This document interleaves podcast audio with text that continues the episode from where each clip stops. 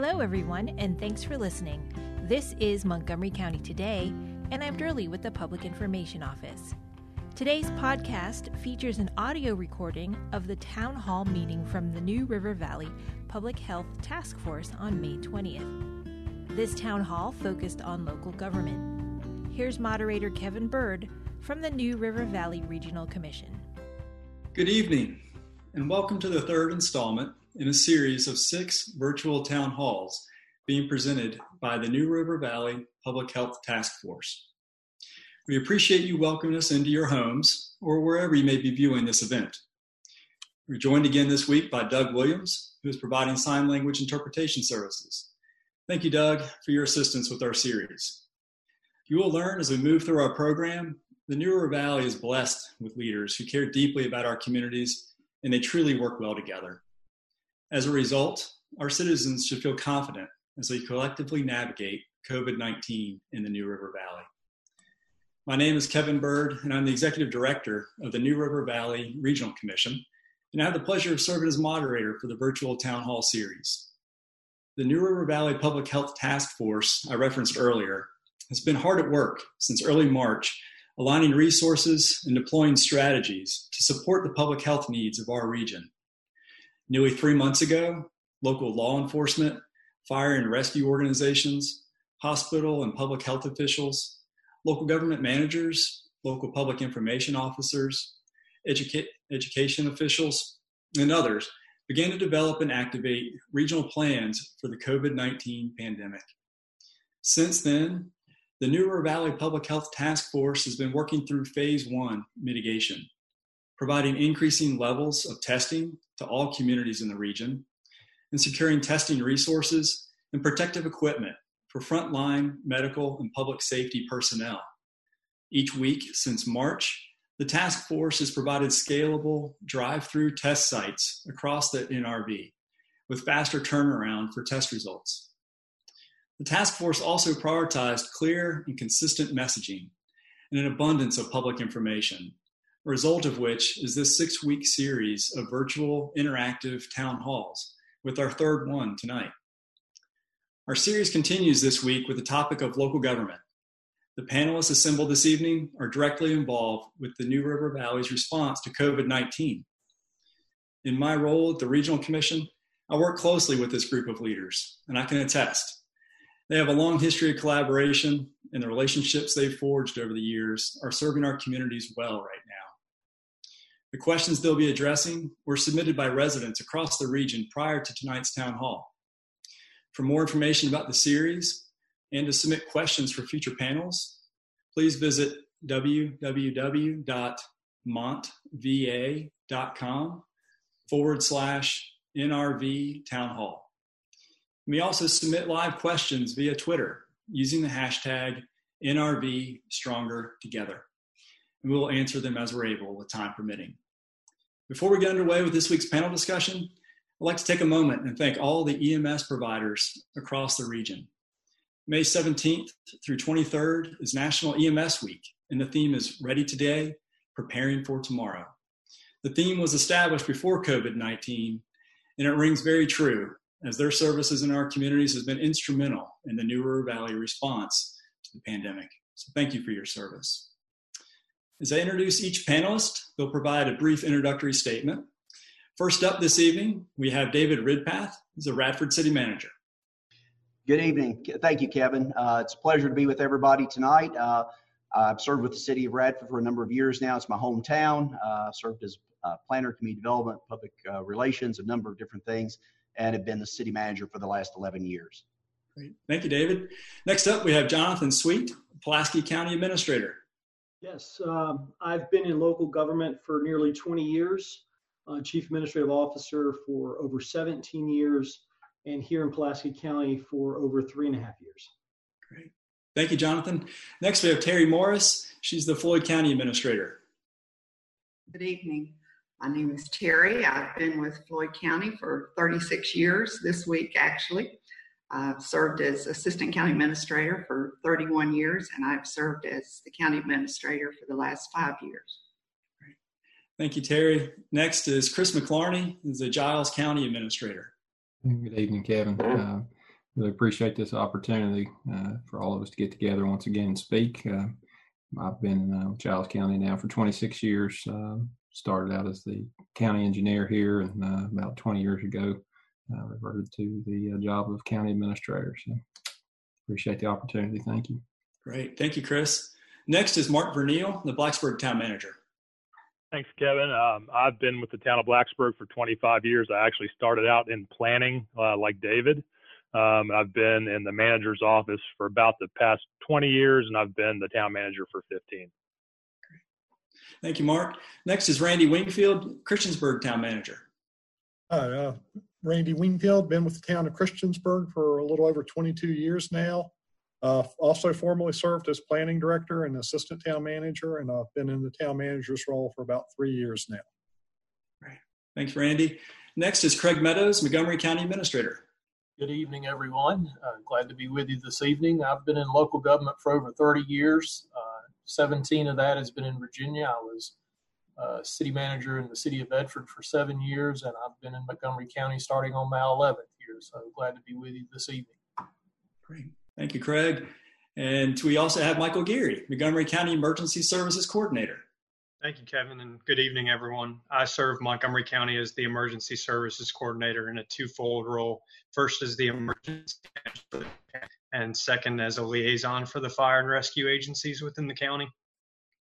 Great. Thank you, Michael. Well, thanks to each of our panelists for joining us this evening and providing insight on the response to COVID 19 in the New River Valley.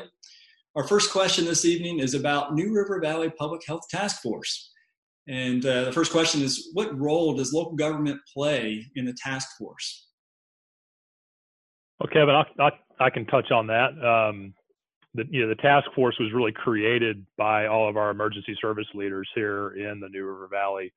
Uh, really, back in mid February, they recognized um, that the coronavirus was working, it's starting to work its way across the country, and that we needed to start to prepare. And they, they set it up originally like your traditional emergency operations center.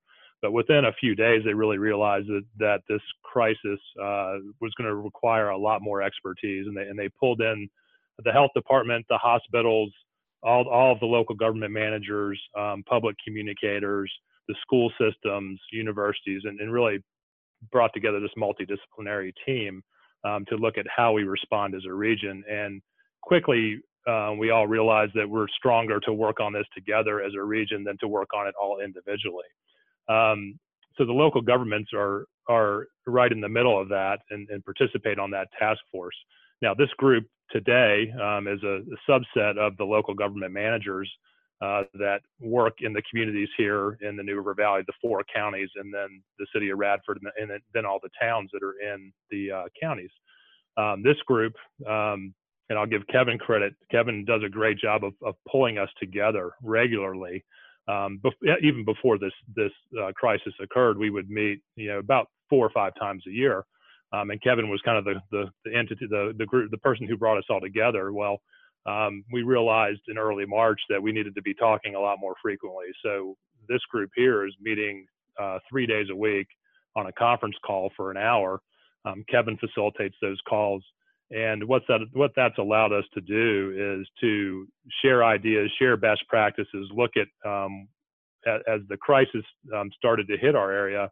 We were able to coordinate how we ramped down our services and then um, once we get after about a month, this group really turned into what we're calling the recovery team, which is the group that's really looking at how does our region recover, how do we come out of this, and and um, and and get get our our economy back open and uh, open and also protect public health.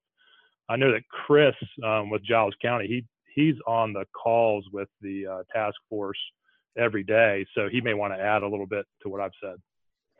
Yeah, I think uh, that you summed it up really well, Marc. But uh, I'm an emergency services coordinator in Giles as, as well as county administrator. So I do sit on those calls, and I tell you, it's really been an incredible effort by all of those folks, uh, all the emergency services coordinators, um, the uh, folks that are involved from the hospital. Uh, all of our healthcare systems are represented there.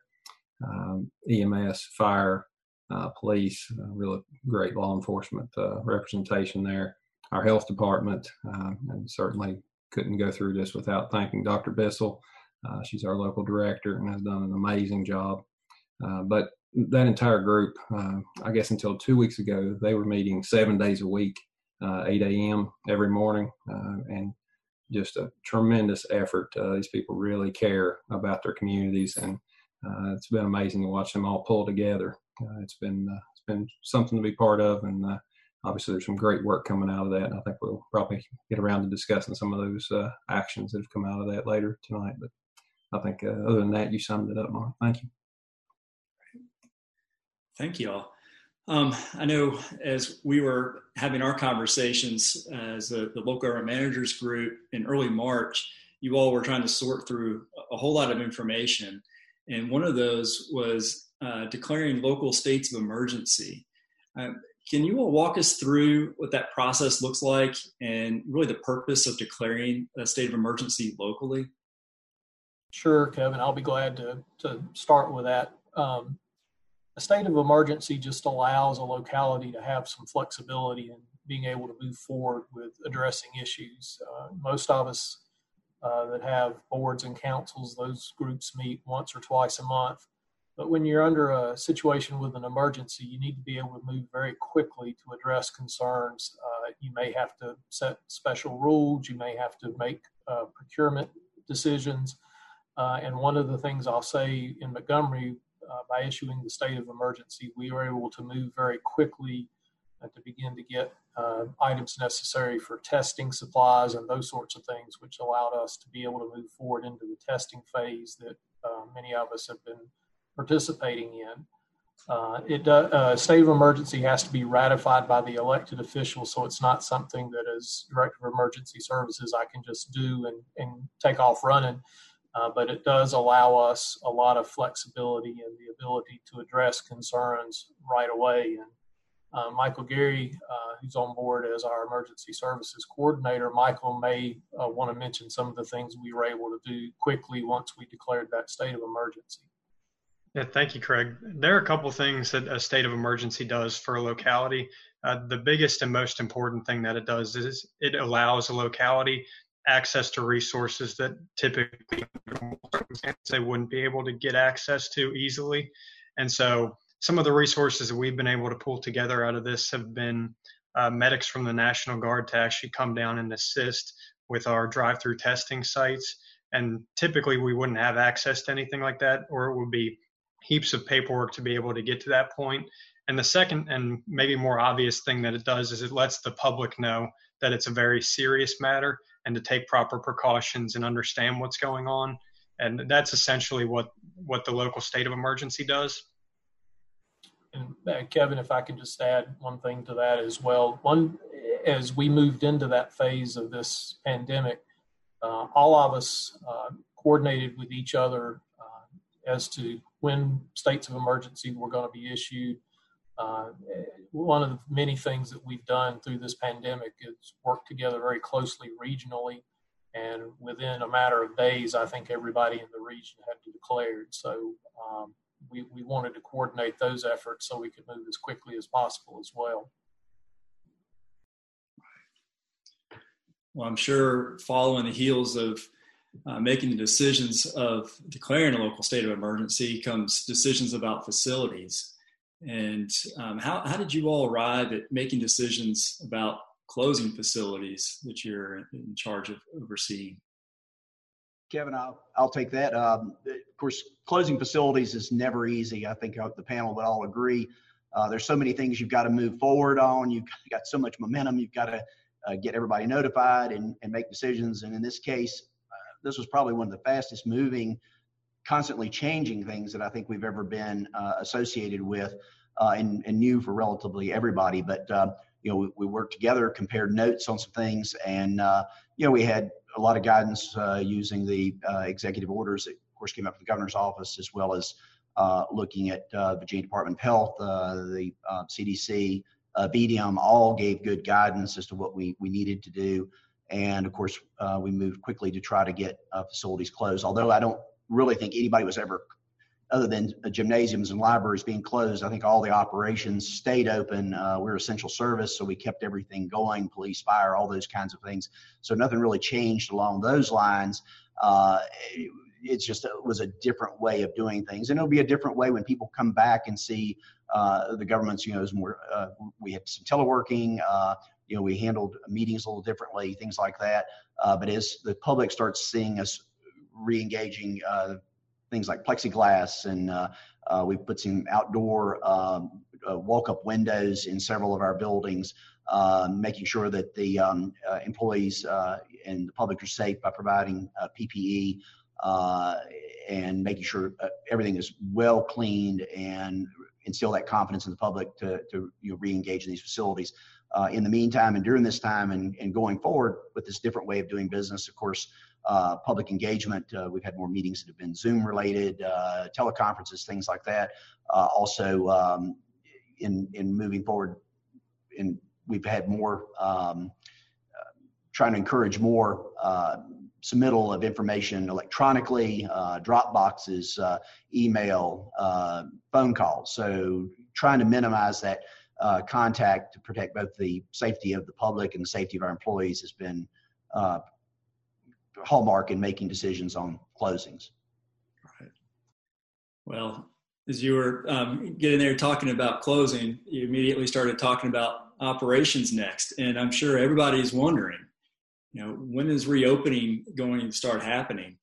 Um, I know, Jonathan, you guys have worked really hard in Pulaski County um, and focused on reopening as soon as possible. Do you want to talk about your process so far? Yes, um, we are focused first on uh, the, the health and safety of our citizens and the health and safety of our employees and, of course, our business community as well. Uh, we are looking at um, accepting the, the public back into our all of our uh, county facilities um, on uh, the 26th. So we're preparing. We've got our, our all of our public touch points um, set up uh, with plexiglass and uh, other uh, safety features, and all of the employees are back in the office now. And um, I think morale's high, and they're they're excited to receive the public and to do so safely uh, our business community, and we've seen we've got some feedback from them. They've had some some challenges interpreting all of the guidelines and uh, really evaluating that to see if it makes sense for them to even open in phase one. And we've seen a lot of businesses choose to do this and take advantage this um, this phase one reopening opportunity. Uh, the county had received so many calls uh, this past Friday about, uh, particularly from restaurants, about outdoor dining. And um, the, the, the response from the citizens uh, patronizing these, these restaurants were so great that uh, we really had to respond quickly to uh, expanding outdoor dining opportunities. And our building department uh, did a really fantastic job going out on site and providing what they needed to authorize them to to expand their seating. So the moral of the story is um, everyone is responding as quickly as we possibly can to support uh, our citizens, to support uh, service delivery, to support small business and the reopening. Uh, we're excited about the reopening. We've been in this, uh, we're all in this together phase. And I think we're transitioning to a we're all going to get out of this together phase and, and really supporting each other uh, pragmatically and creatively to do that. Thank you, Jonathan. How about others on the panel? How are you all approaching that decision about reopening your facilities? Kevin, I can add to that, um, and I'd like to plug the um, Working Smart, Working Safe guidebook that the uh, task force put out. Um, we had a subgroup, kind of a sub task force that um, was chamber directors, our tourism directors, uh, uh, all of the business organizations, merchants groups directors that pulled that together.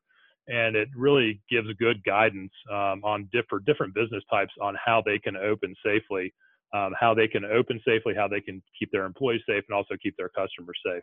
So that's a good resource, and you can find that on our websites um, that's out there. Um, we're also in Blacksburg um, we're working to expand outdoor dining opportunities, working with the restaurants. So the restaurateurs, they're they're of course busy running their restaurants every day. They've they had to adapt quickly, go to online ordering and and pickup.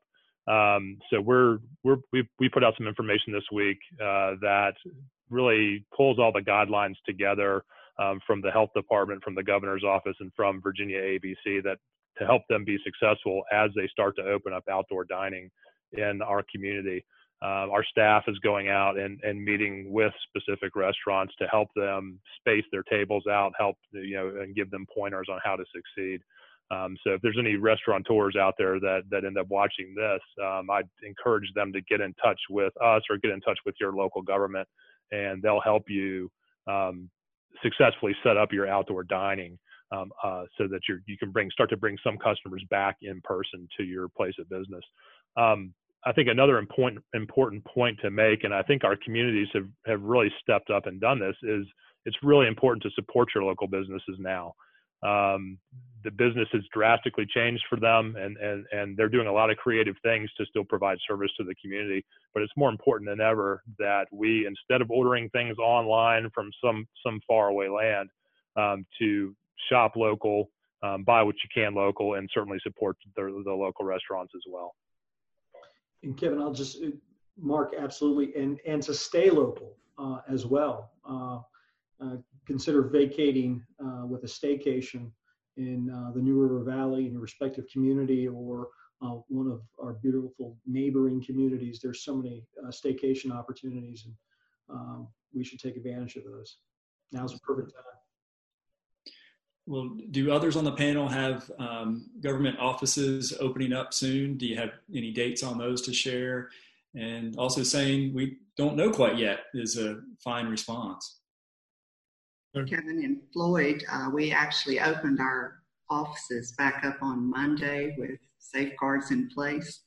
Um, we do have masks available for visitors uh, for their use if they'd like to wear them. Uh, we ask that they do, we don't demand, but uh, the one item that I've had more questions on than even when we were going to reopen is about our recycling program because it's so strong in our community, and we had pulled all of our recycling boxes back in uh, because our employees sort each recycled piece by hand. We felt the need to do that to pull those boxes back in, you know, just to protect our employees. So we will make a decision by the end of the month uh, as to when we would return those out. Great and I'd just add, Kevin, in, in Montgomery County, uh, we're looking probably a little later than a few others. We're probably looking at a mid-June reopening for employee, uh, excuse me, for citizens. Our employees are already back in the office. Uh, we've been utilizing uh, telework uh, to have some employees working in shifts. We've tried not to have everybody here all at the same time. Uh, one of the blessings that we have in Montgomery County is we have a very large uh, government center, which allows uh, for a lot of uh, space for various activities. Uh, but when you uh, talk about a pandemic and talk about reopening to the public and determining how to guide the public's interaction through that building, it's created quite a few challenges. So we're not we're not moving uh, quite as fast. We do have a reopening committee that's evaluating things right now, but uh, I would say uh, in Montgomery County, we're probably looking at mid June before the government center will be back open for the public.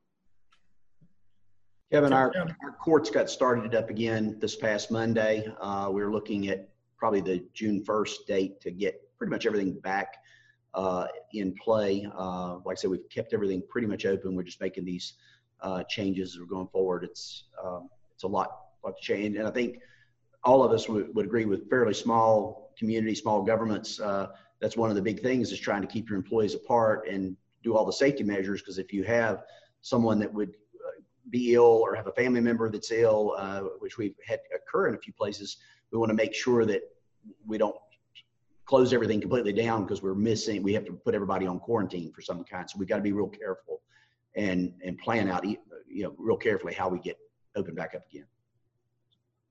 Christiansburg's looking at opening our town hall uh, early to mid June also.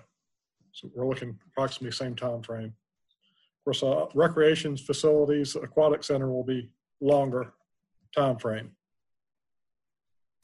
Very similar in Blacksburg. Um, council will start holding public hearings again June 9th. Um, so we will have socially distanced council chambers and, and, and allow people to come back in.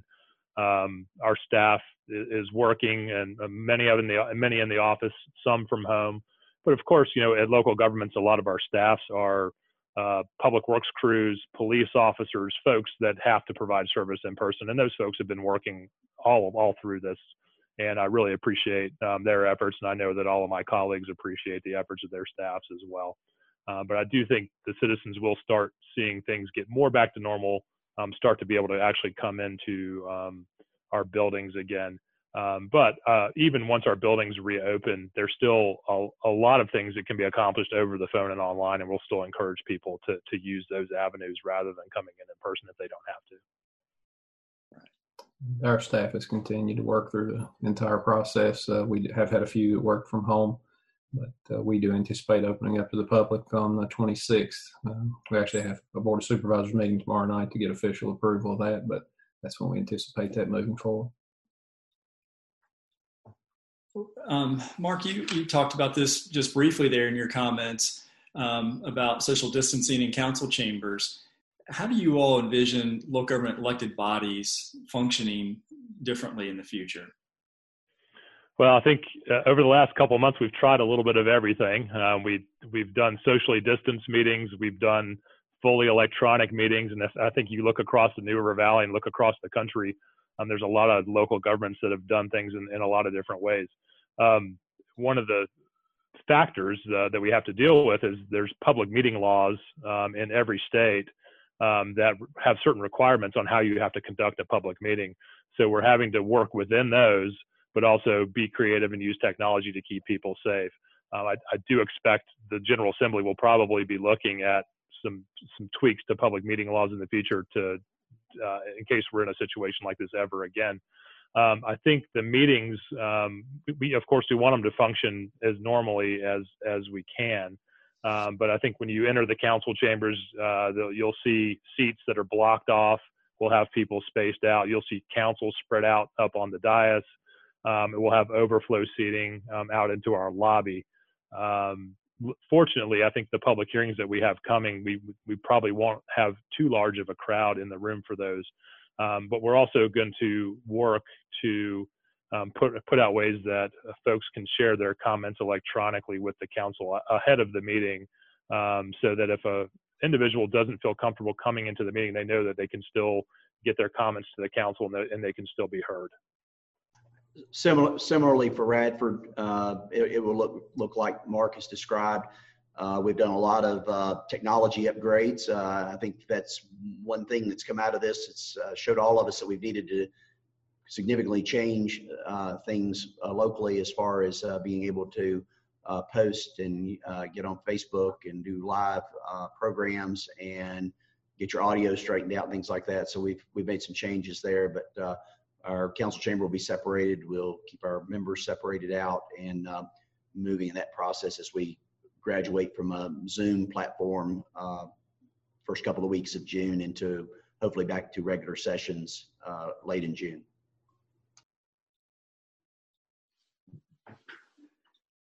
Well, one question that uh, I think is probably in lots of people's minds is uh, the, the, summer events. And um, in particular, what can people expect for events like Fourth of July, fireworks, parades, and other activities?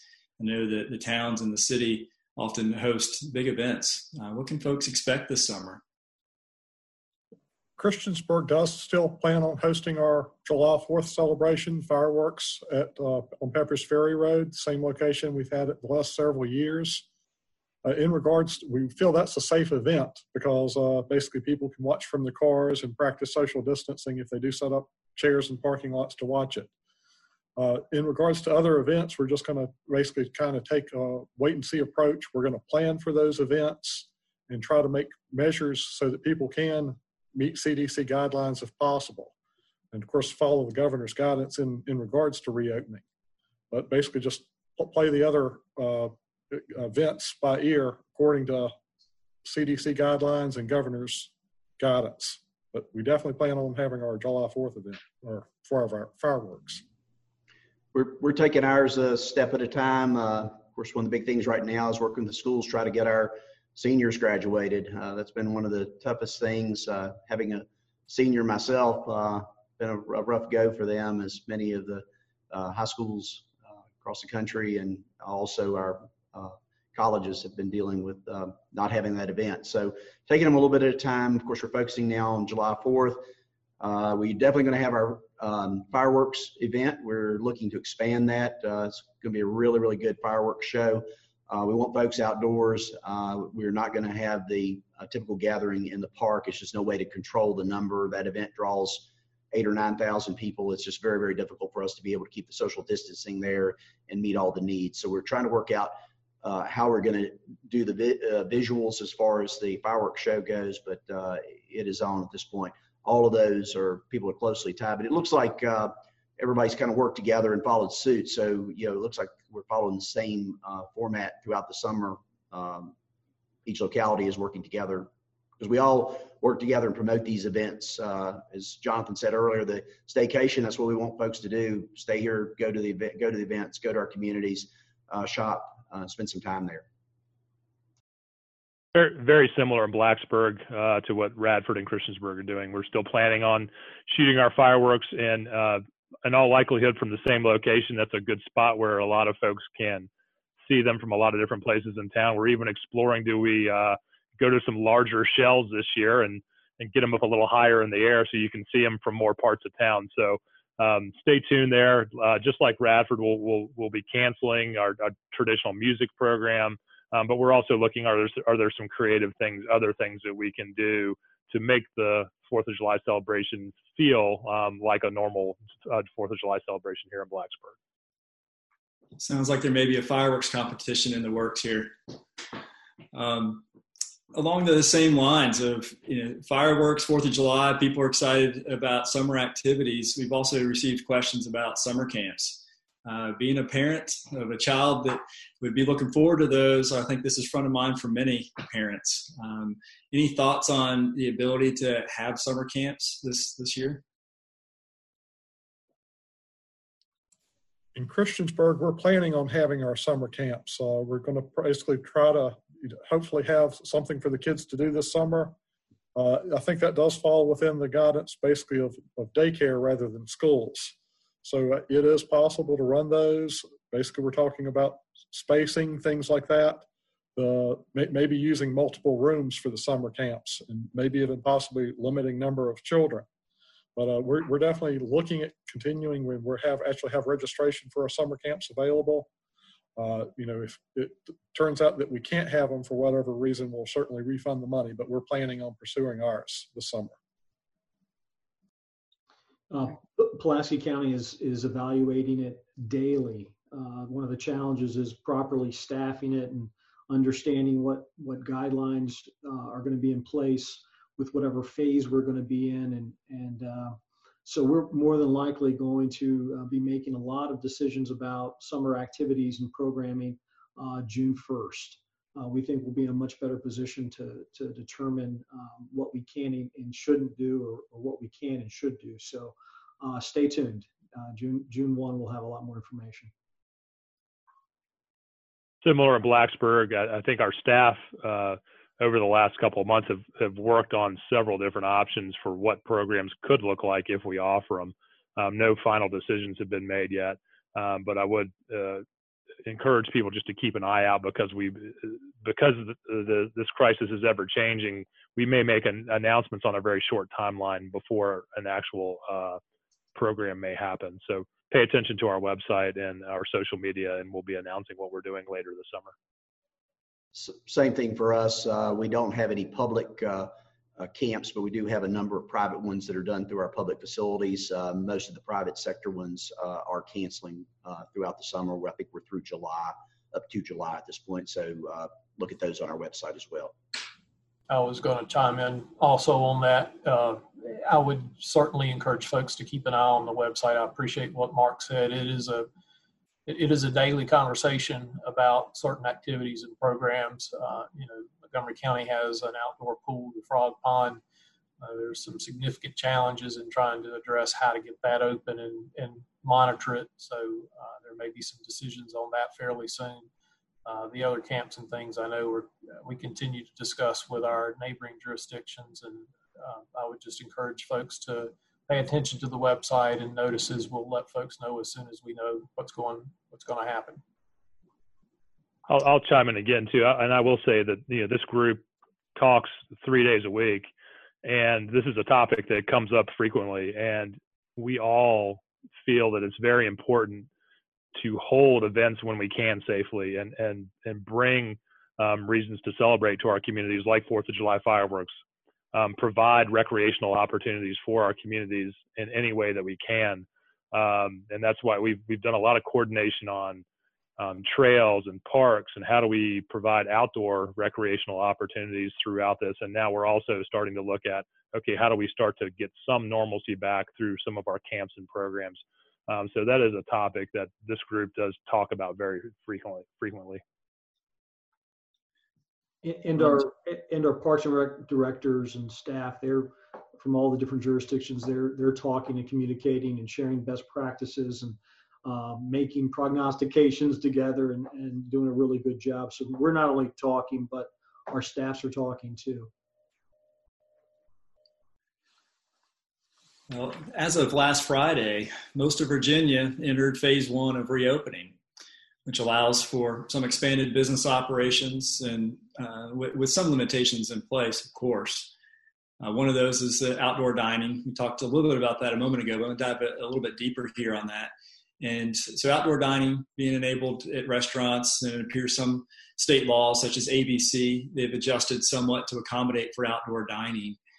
Um, how are you all working with the businesses on outdoor dining? We had a question that came in just a moment ago about are you all um, able to close off streets to allow for dining to spill outside and provide physical distancing? Um, you know, any creativity to um, to help for outdoor dining? Yes, we actually have um, some staff members that are talking to our downtown Blacksburg Incorporated, but also talking to restaurants looking at how we can expand outdoor dining here. Um, and and some of the things we are discussing are potentially um, closing some streets while traffic is down and allowing outdoor dining to grow into those areas. Um, and as I said, we're also having our staff go out and try to work with the restaurants to to make sure that things are spaced out safely and, and, and things are done according to to the governor's rules because um, we want to you know help help those businesses um, get through the summer, um, and also give our our uh, citizens some opportunity to get out of the house and do it in, in, a safe fashion. So I think in Blacksburg over the next few weeks, you may see some of those things um, start to emerge. But we really want to work with our downtown businesses um, to make sure that we're doing it in a way that that um, is in their best interest as well.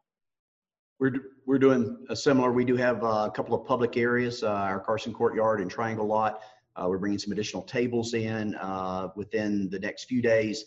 Uh, we should have see those additional tables, and we're putting umbrellas uh, on the site to help with some shade. So that should be, be some good uh, public areas, uh, very close proximity to our restaurants, and get folks outdoors and and have places to enjoy. And we also working with our um, restaurants looking at the public space they have available and working with them as they look at parking lot areas and other areas around their businesses to be able to expand and take the most uh, advantage of uh, public spaces they can uh, to serve customers.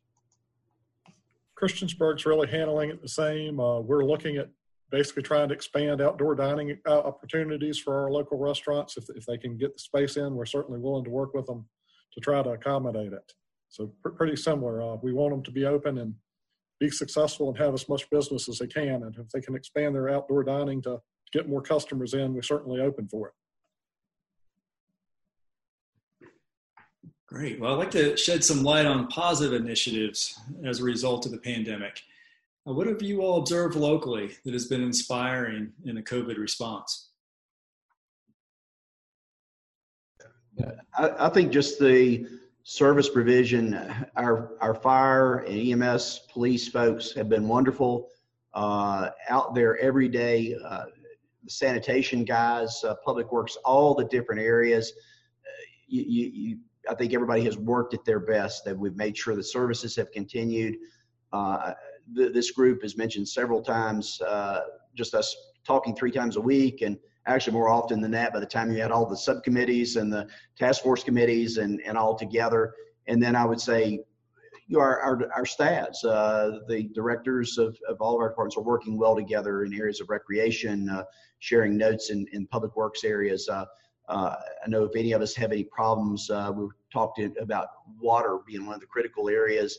Uh, if something happened, that we would try to share operators um, among us if we needed to to make sure that water is continued to be delivered to our to our citizens and our businesses. So everywhere we've turned, uh, just uh, the human element of this has just been been wonderful. Our communities uh, and our people have worked very well in unprecedented times. You often hear that uh, people say in the toughest times you'll see the best and the worst of people, but I must say I've only seen the best in people, other than that whole toilet paper thing. But aside from that, yeah. it's been nothing but the best of people. Uh, we've had a number of volunteers that have come out and um, provided meals for first responders. We've had uh, the feeding program in the school and just a huge number of volunteers that are helping out with that program. Uh, we have a program called uh, Senior Check, and we're calling and checking on seniors uh, once a day, some of them once a week, but uh, set up a network to deliver food and supplies, prescriptions, anything we can to try to protect our vulnerable populations. And I have been overwhelmed by the community support for those uh, endeavors, and uh, really can't say enough about the community pulling together. And then, and this group is uh, in general wonderful group of people, and uh, it has been a pleasure to work with them all. I think we've all gotten to know each other uh, much better through this process, but uh, I think all those things have been really inspiring. To, it's been great to watch, and I think you know there's a lot of negatives that have come out of this, but there's also been a lot of positives. I think you know all of us probably appreciate things we didn't used to as much. Absolutely. There's been so many cool stories that have come out of this uh, this crisis. Um, I've heard stories about uh, their their barbers being tipped, you know, tipping their barbers uh, even without a haircut, and uh, so many different tip stories. One of the coolest ones I heard recently, uh, someone gave me a call and asked if it was okay for uh, them to meet the the sanitation workers, the the guys on the back of the trash truck at their uh, the end of their their driveway. When they came and picked up the trash, they had a gift for them, and uh, they had personally made cards to these guys and and put cash in the cards. And um, I didn't check policy. I just said, yeah, I think that would be okay. Um, and something that they really wanted to do. And it, it just, it, they took the time to realize how important um, otherwise unimportant functions or uh, you know things that that services that they're getting that they don't think about every day how important those services are and who provides those services and so it's a really it's it's a re, it's a reflection we're all self-reflecting on what's important and what's not important we're i think we're really surprised at what we're finding is and we're hearing stories about that all over the place and it was cool that uh, uh, that they recognize our sanitation workers as uh, really part of the front lines in responding to COVID. Kevin, there is something that I wanted to build off of what Chris had said, and going back to this group and the group effort that we've seen working together through this pandemic. It's just been, you know, incredible to see the work that's come out of this from so many different places across the New River Valley, whether it be fire, rescue, law enforcement. Every every day that we're out there, we have anywhere from eight to 10 different law enforcement agencies that come out from across the New River Valley. And to see that that work come together and for all these groups to just be pushing for the best has been awesome to see. Well, thanks for sharing those stories. I'm sure we'll continue to be inspired by the community. Kevin, I had a couple in Floyd that happened. Uh, one is we have a local company that produces very high end bed linens. Um, of course, obviously, their sales have not been very high during this time. So uh, they teamed up with another local company here that manufactures the uh, N95 filtration material, and they have started making masks. So we're hoping that may be a new business adventure for both of them. Uh, then that same company also provided some of their excess material to the county, and we distributed it out to various uh, groups in the county, like some of the church groups and different folks that were making masks at home. So they turned around and gave all those masks to us to distribute out to our employees and especially our you know law enforcement fire and ems we really appreciated that. So you never know what will come out of some of those collaborations. Oh that's great how have you all seen local government innovate during this situation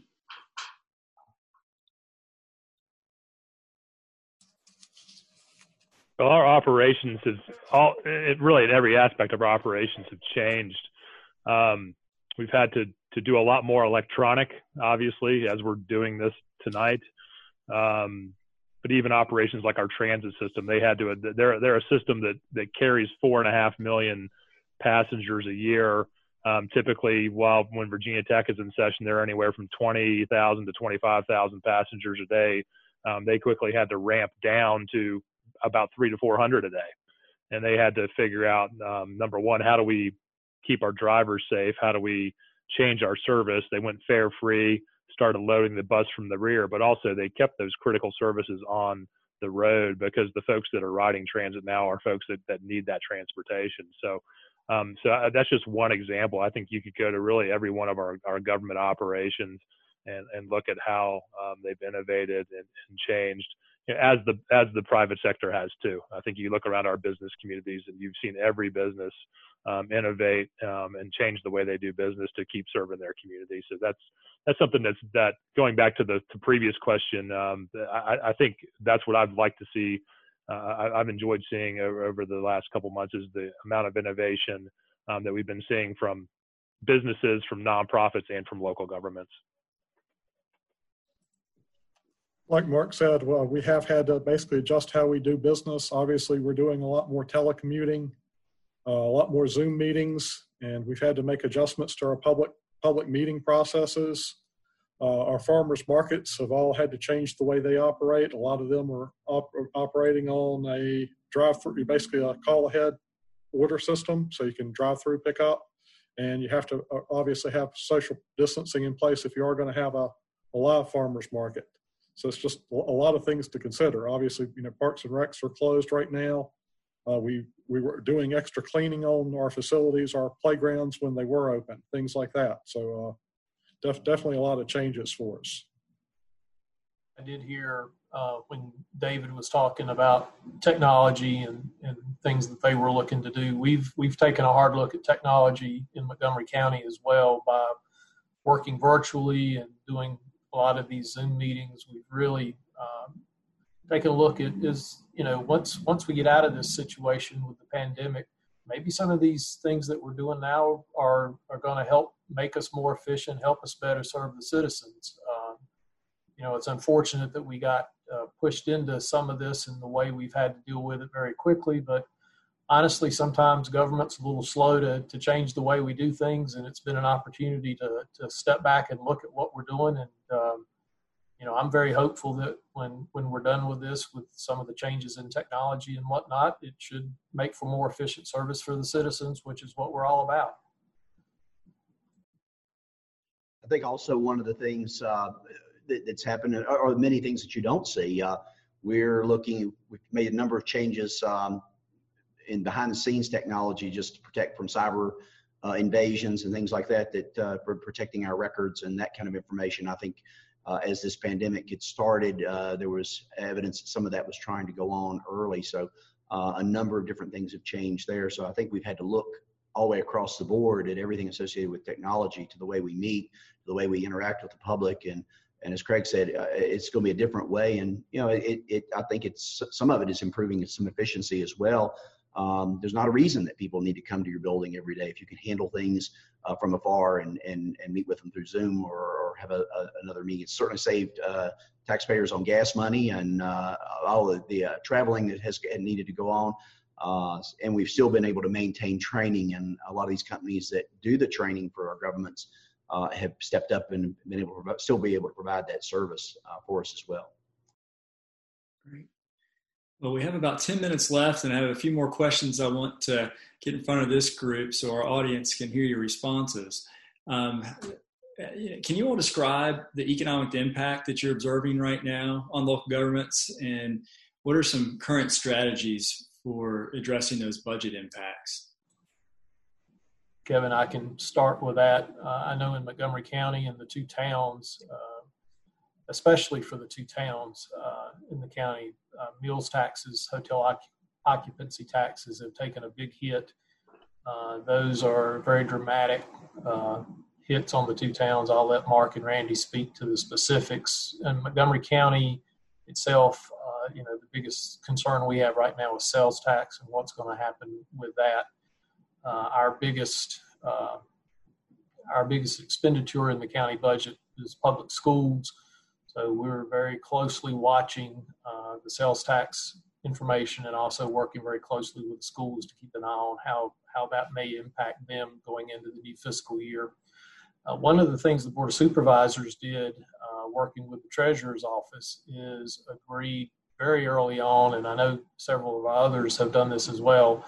Uh, the board did not uh, change the due date of the real estate taxes. Our real estate taxes in Montgomery are due twice a year, one of those dates being June the 5th.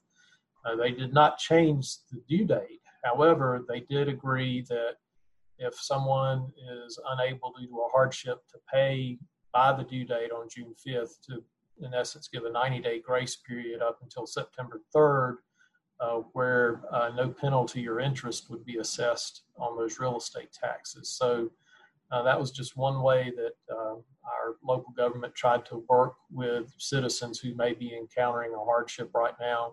And I know we're not the only ones that have taken actions like that. I know the towns looked at uh, mills and occupancy taxes. Um, I'm sure others would want to speak to that as well. But trying to be very cognizant of the impact on our citizens and uh, taking a hard look at our budgeting and, and how that may be affected.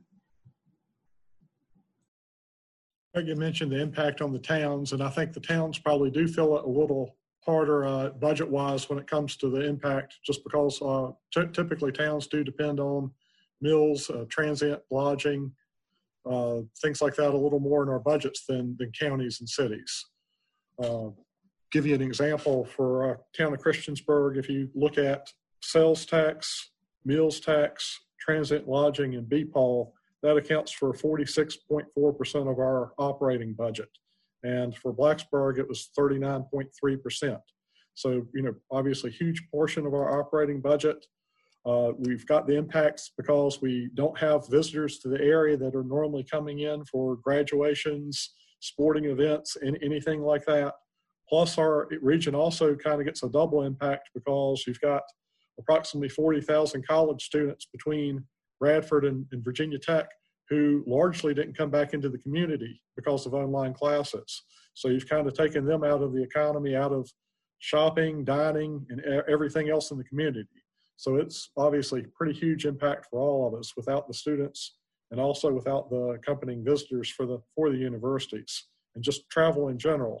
I know Christiansburg's pretty heavily invested in uh, sports tourism between the Aquatic Center and our Harkrader Sports Complex. And obviously, right now, we aren't able to hold events at those. So we're, we're kind of feeling impact to our, our revenue from, from those facilities too. So, like I say, just, just kind of huge impacts all across the New River Valley. And I think the New River Valley is maybe a little more heavily invo- invested in tourism than, than other localities. We have a lot of natural beauty between the Blue Ridge Parkway, the National Park, the New River. So uh, we, we do have a lot of all, to offer, but when people aren't traveling, they can't come and appreciate it.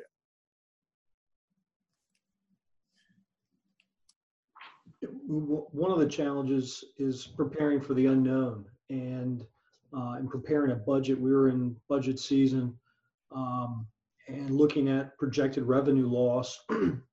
no one really has a, uh, a, a, proven model yet. We, we, we just make some presumptions and, and try and plan and prepare for that. But what consequence that has is delayed in a lot of capital outlay, which for local governments, those are investments back into the community, and those investments are going to be delayed.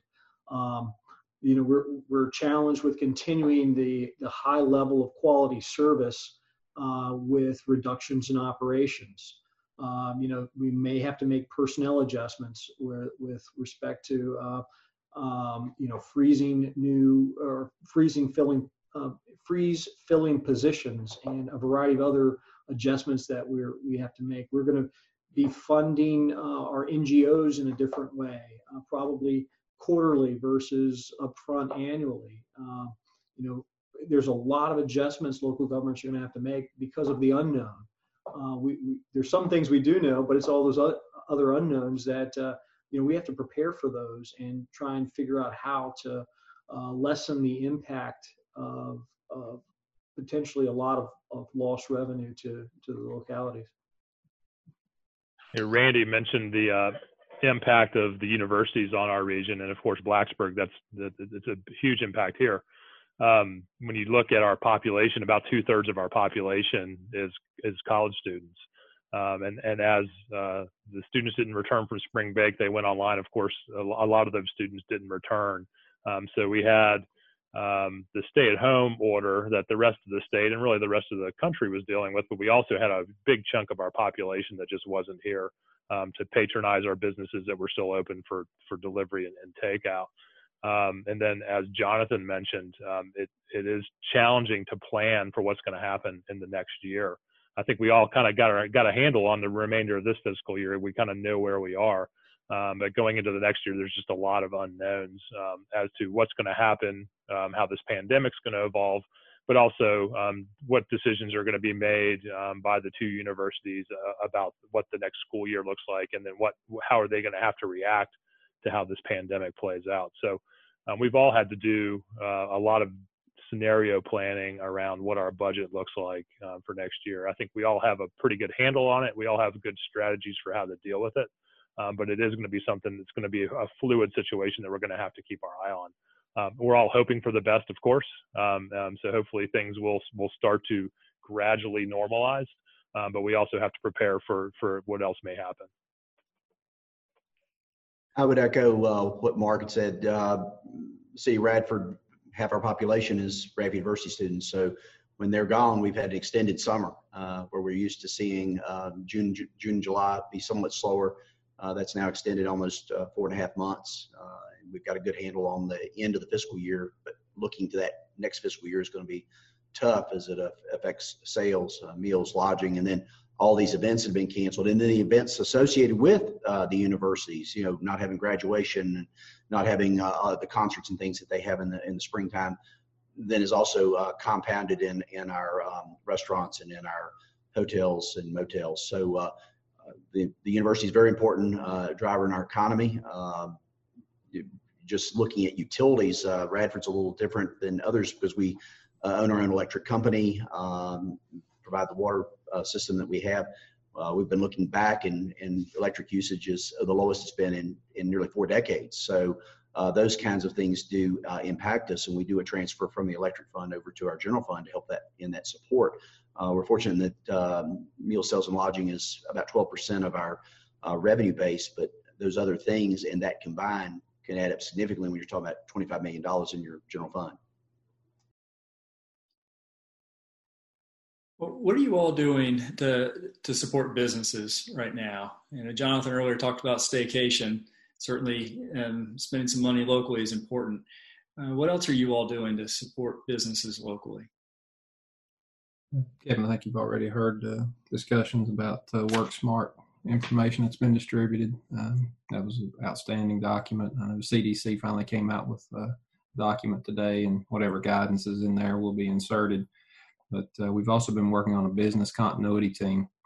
And uh, the concept there is uh, wraparound services, technical services that uh, businesses will need once they open, should they have a positive test one of their employees and that's everything from manufacturing. A manufacturing or industry can't uh, just stop a line uh, for two or three days because they have someone test positive on the line. So the concept would be that we would have a team that could go in and sanitize uh, a facility and then certify that it's been cleaned. They could test employees. Um, and then there would be a technical advisory group uh, headed up by a doctor or a medical director who could provide best practices uh, for that particular business. And we talk about industry, but then if you have a small mom and pop's business, uh, you know, they have a an employee that tests positive, it really could literally ruin their business. Uh, how long will it be before the public uh, has enough trust to go back into that facility? So the idea is to to make this available to everyone. Uh, so uh, this business continuity team uh, would be available 24 7, um, almost like a telemedicine. Uh, you pick up the phone, a business owner can call and get information, or if they need uh, need assistance there with sanit- sanitization of their facility, whatever that they would need, that full wraparound service would be would be available to them. So we think that's really important as we open up, um, and we want to create confidence um, in consumers and we want to you know we want the community to know that there is uh, there are very competent people uh, looking out for their safety and give business owners uh, you know a sense of security too that it's okay to open it's okay there's there's someone out there to help you uh, to help you interpret uh, and again provide those best practices because as we know there's a lot of information out there a lot of misinformation and a lot of it's very hard to uh, comprehend and everyone's business is different you know the floor plan's different the layouts are different so getting that adequate information into the hands of business owners is important. Our health department is doing that currently, but uh, you know, once we really open up, there's just not enough of them, and we don't want to overwhelm them. They have a job to do as well, and we don't want to overwhelm them with uh, with those type of calls. So uh, that the business continuity team should fill that role very well, and that has come out of uh, our our consortium of counties that have come together here under the task force. So uh, we hope that'll be a, a, really good asset for the group and for the entire New River Valley. Great. Thanks for sharing that, Chris. Um, in Christiansburg, our town council adopted a resolution basically uh, setting penalty and interest at 0% for meals and lodging tax. That kind of, I guess, in, in order to help our, our restaurants and hotels, I guess, kind of make it through this. Basically, they won't, wouldn't have to pay with, at least with concern for paying penalty and interest for the months of March, April, and, and May. And we did something similar in regards to water billing also. Uh, Pulaski County did, this, did, did the same thing through our Commissioner of Revenue's office and the Board of Supervisors, uh, as Craig was mentioning, also lowered that penalty and interest for uh, real estate taxes due June 5th. It's important to denote that that's probably the most universal um, uh, response we could have. Uh, it, it's everyone who pays taxes, and that's citizens and small businesses and large businesses. Uh, effectively, all the escrows will pay. Anyone who wants to pay and can pay should pay because local governments need cash flow too. But uh, it's not taking advantage of anyone who finds themselves in a position because of this crisis unable to pay. Uh, we're not going to uh, enjoy any uh, penalty or interest from that. Uh, other, uh, we're also, I think everyone in the New River Valley, we're also working with the Virginia Small Business Financing Authorities to defer loan payments through our economic development departments. Any kind of, of micro loan programs or revolving loan programs that we have, we're working with our, our businesses to, to uh, defer uh, some loan payments as well. Anything that we can do to support them and basically uh, buoy them uh, for a period of time until the, the, the, the, state allows us to reopen and allows them to continue to do business and, and conduct commerce. So um, we're being very responsive.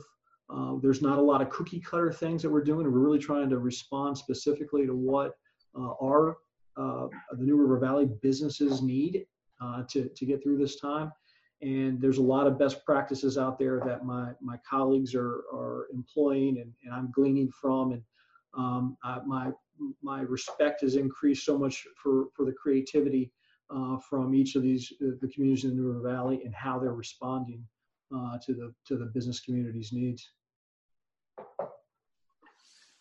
Great. Well, thank you all. And we've gone a little bit over, and no one on this panel is unfamiliar with working overtime. So appreciate the extra time that you all put in tonight and the extra time that you put in every day serving your communities. Um, the community has done a great job yet again submitting thoughtful questions for our panel that spurred great conversation. And I want to thank each of our panelists for joining us. We also apologize for the loss of our sign language interpreter midway through our session this evening due to technical difficulties. But uh, we will have a summary of tonight's town hall be available on montva.com forward slash NRV town hall. We have summaries there as well from previous town halls, and we'll have tonight's posted. I also like to express my appreciation for the service that's delivered by all of our local government employees uh, to communities across the New River Valley on a daily basis. As we look to the future, the Public Health Task Force are creating the playbook to help everyone in the New River Valley navigate the next phase, recovery. This series of virtual town halls is your opportunity to continue that conversation. We invite you to join us each Wednesday at 6 p.m. If you're not able to join live, the series will be archived on YouTube. The links will also be posted to agency websites and social media. The series will also be rebroadcast on local access cable stations, including Comcast and Shentel Channel 190 for Christiansburg and Montgomery County, along with Comcast Channel 2 in Blacksburg. Additional dates and topics for the virtual town hall series include the following May 27th, local and small business. June 3rd, education, focusing on K through 12. June 10th, education, focusing on colleges and universities. Before we wrap up this evening, I'd like to extend a special thank you to those behind the scenes who are making the virtual town hall series possible. And they are the public information officers who serve local governments, agencies, and higher education institutions in the region. The program this evening would not be possible without their contributions. So thank you and be well. That concludes the recording of this virtual town hall meeting. We hope you found it informative and will share it with others in our community. We encourage you to subscribe to this podcast if you'd like to stay up to date on these meetings and other happenings in Montgomery County. If you have questions about COVID 19 recovery efforts in our area and would like to submit a question, visit montva.com slash nrv town hall.